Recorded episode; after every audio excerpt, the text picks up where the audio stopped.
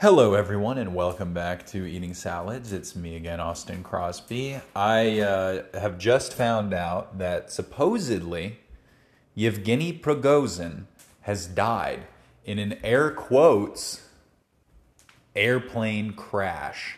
And what's funny about this airplane crash is that it seems like his uh, private jet crashed into a surface to air missile while flying over Moscow. And uh, that's kind of crazy. If you guys don't recall, Yevgeny Prigozhin led the uh, mercenary group Wagner, and they had a recent rebellion. There was a lot of fog of war, conspiracy theory talk around that whole incident. But it was supposed to end with the negotiation that the head of the Russian armed forces invading Ukraine would be fired and replaced, but that also Yevgeny Prigozhin was supposed to be exiled to Belarus, step down from his charge of Wagner. Um,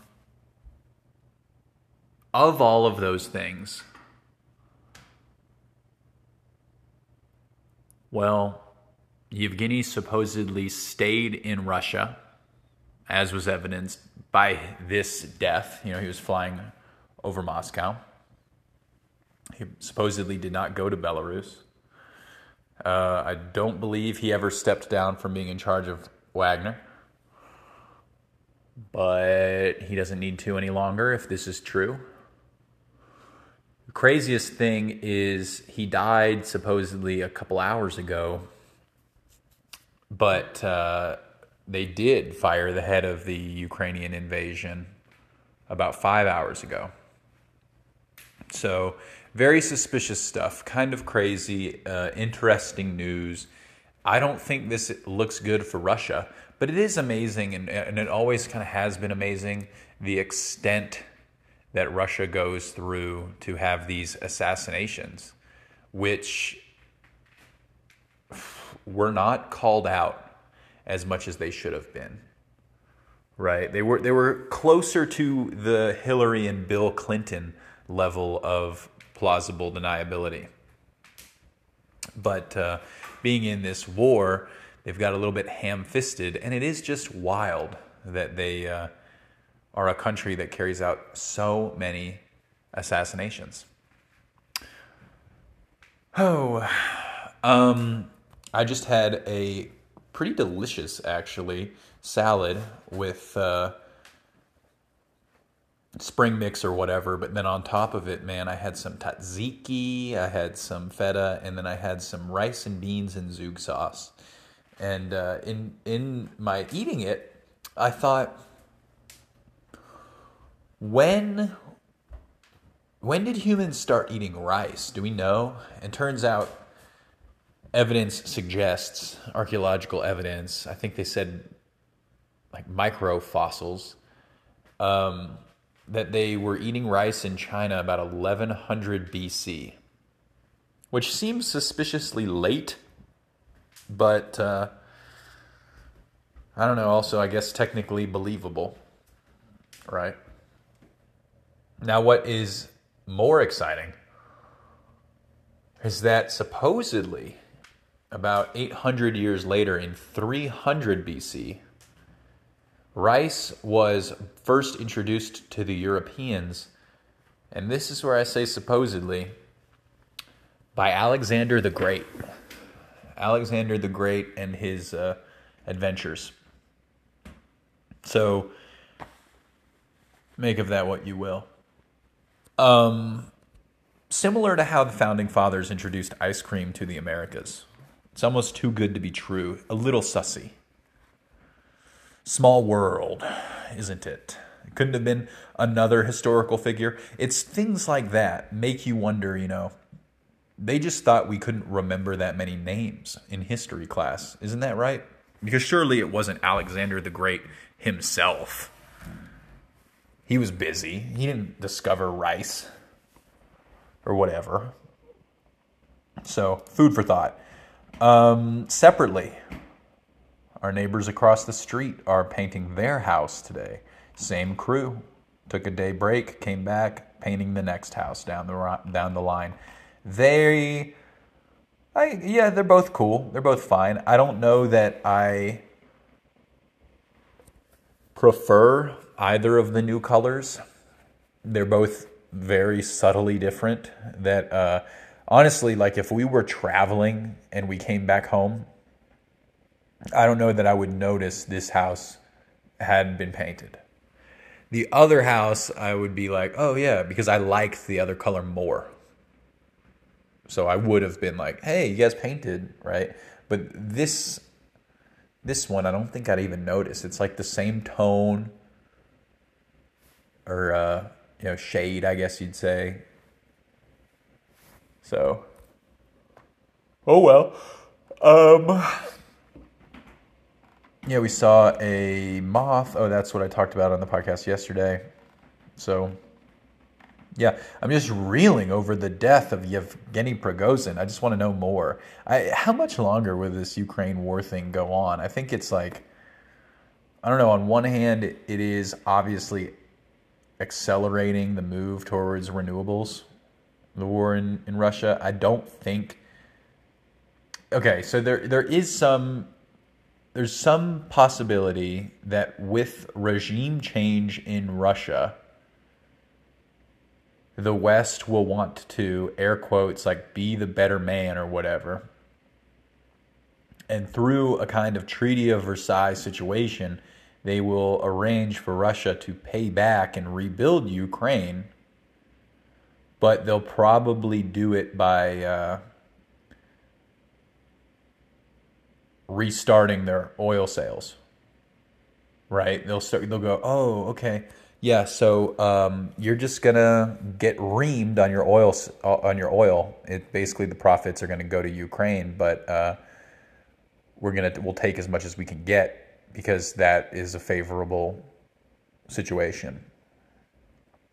And uh, I, ho- I hope that's not the case. Maybe they'll even like put the oil fields of Russia. Some of them they will concede to Ukraine or something like that. But that that's you know that's not set in stone. I'm speculating here, but I, I hope that that's not what happens. Um, I think there will be regime change in Russia. I don't see a world where Russia turns into a hermit kingdom like North Korea. I think that the citizens would prefer to rejoin Europe to be a part of the international community.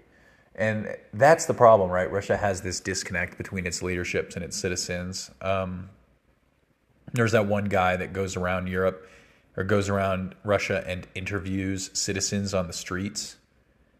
And every time I've seen his stuff, I'm like, wow, these are contemporary humans, right? They, it's not a lot of the times they are like backwater hillbillies. Don't get me wrong, but in the, all the videos, there will be someone else who's got colored glasses, and there'll be people riding electric scooters in the background. Um, I don't know. I, I, I don't know. Maybe we'll already have seen enough brain drain, etc. I just don't see Russia leaving the international community. I think they have too much to gain from. Uh, regime change and resimulation, reassimilation rather. So food for thought. Food for thought. Uh, anything else? Not really. Weather's fine here today. It's like 90s. Getting into the 90s.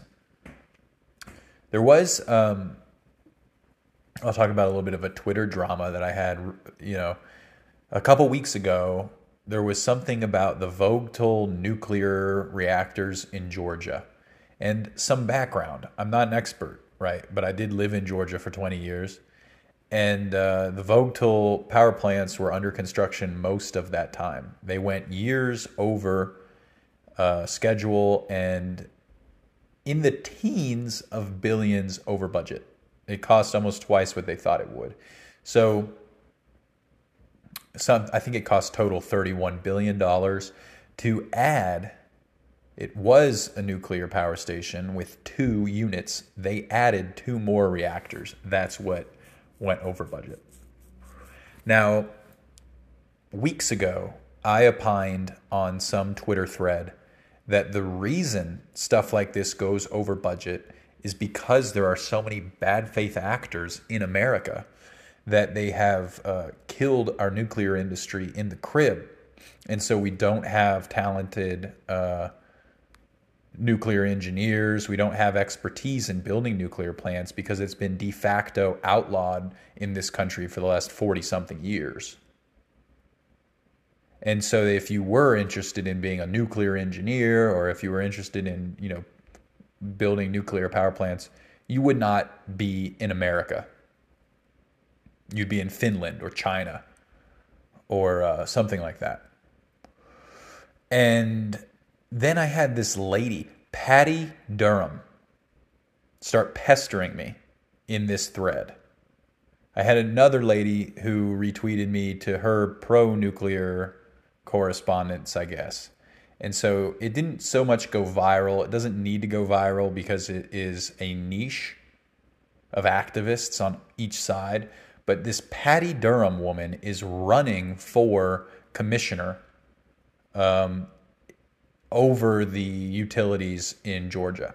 She's running against a guy, Tim Echols. Tim Echols seems like a nice dude. I think he follows me on Twitter. We've interacted. He's a nice guy. Um, Patty Durand sends me like an affidavit or something that where they were questioning some guy about why the Vogtle went over budget, and she starts going, "Read this, read this." And you read into it, it's like, yeah, it went over budget because it went over schedule because they ran into many problems, not least of which was COVID. And uh, what's the problem here?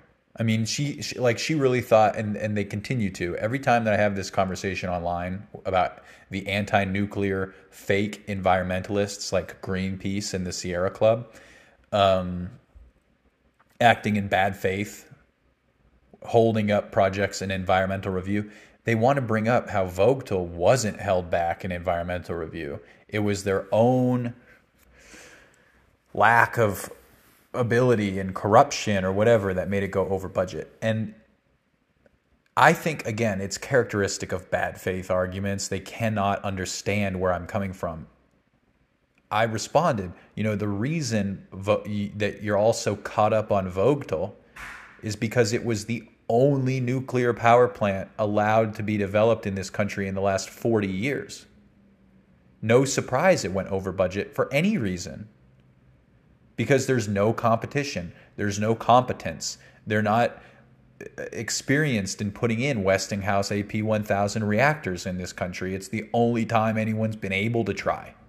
So I'm not surprised when they're not good at it. It's their first attempt.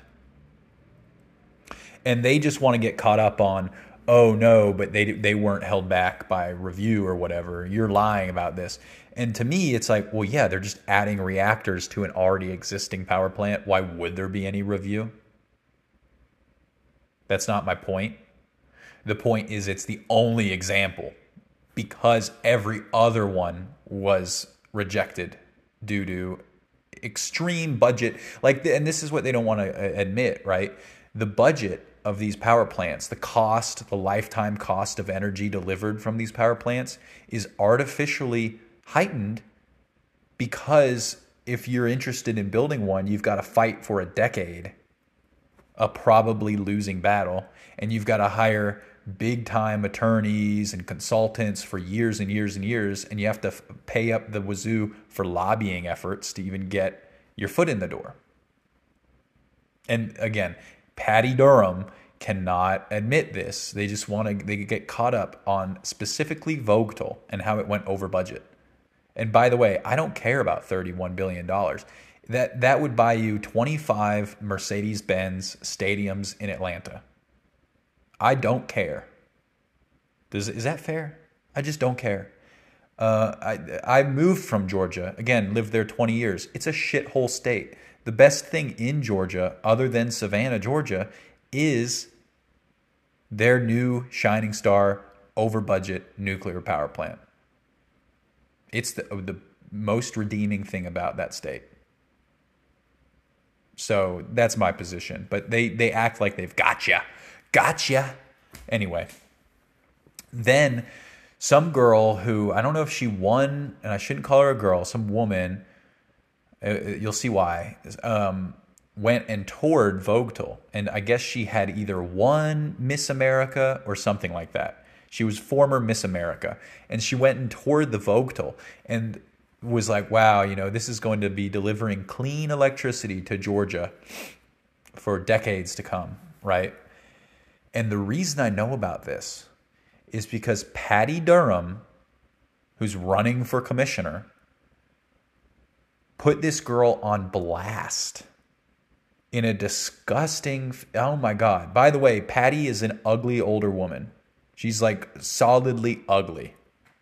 And she start she starts her tweet thread being like oh the nuclear lobby has sent this girl like she she takes away her agency and then starts being like oh she's just like a shill for the nuclear industry. Pretty little thing. This pretty young girl and like starts talking about how oh they've hired this pretty girl this pretty young girl, and then starts bashing her because she's a senior nuclear like she's a senior in not i think her graduate program like she's moved along right? Like she's almost done being a nuclear physicist so Patty was like, You're not even a nuclear physicist. You're just in school for it. You know what I mean?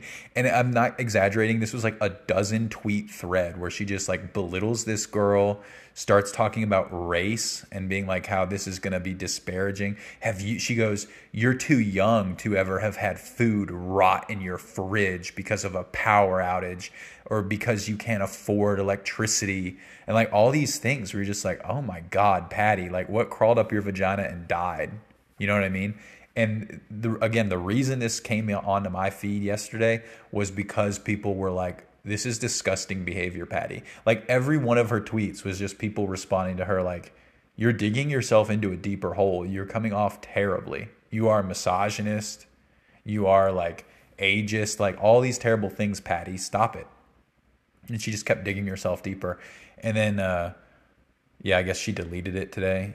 But I was just like, wow, this is that. This crazy lady started. I, there was a day we were just trying to watch a movie, and this crazy lady started smoke with me too, sending me legal documents and stuff like that. And I'm just like, what a nut job. And, and again, I wanted, I just, uh, you know what, I just stayed out of it. But I wanted to be like, hey, Tim Echols, do you have anything to say about your opponent here, Patty, harassing some young girl online? But I don't know. He probably has her blocked. Anyway.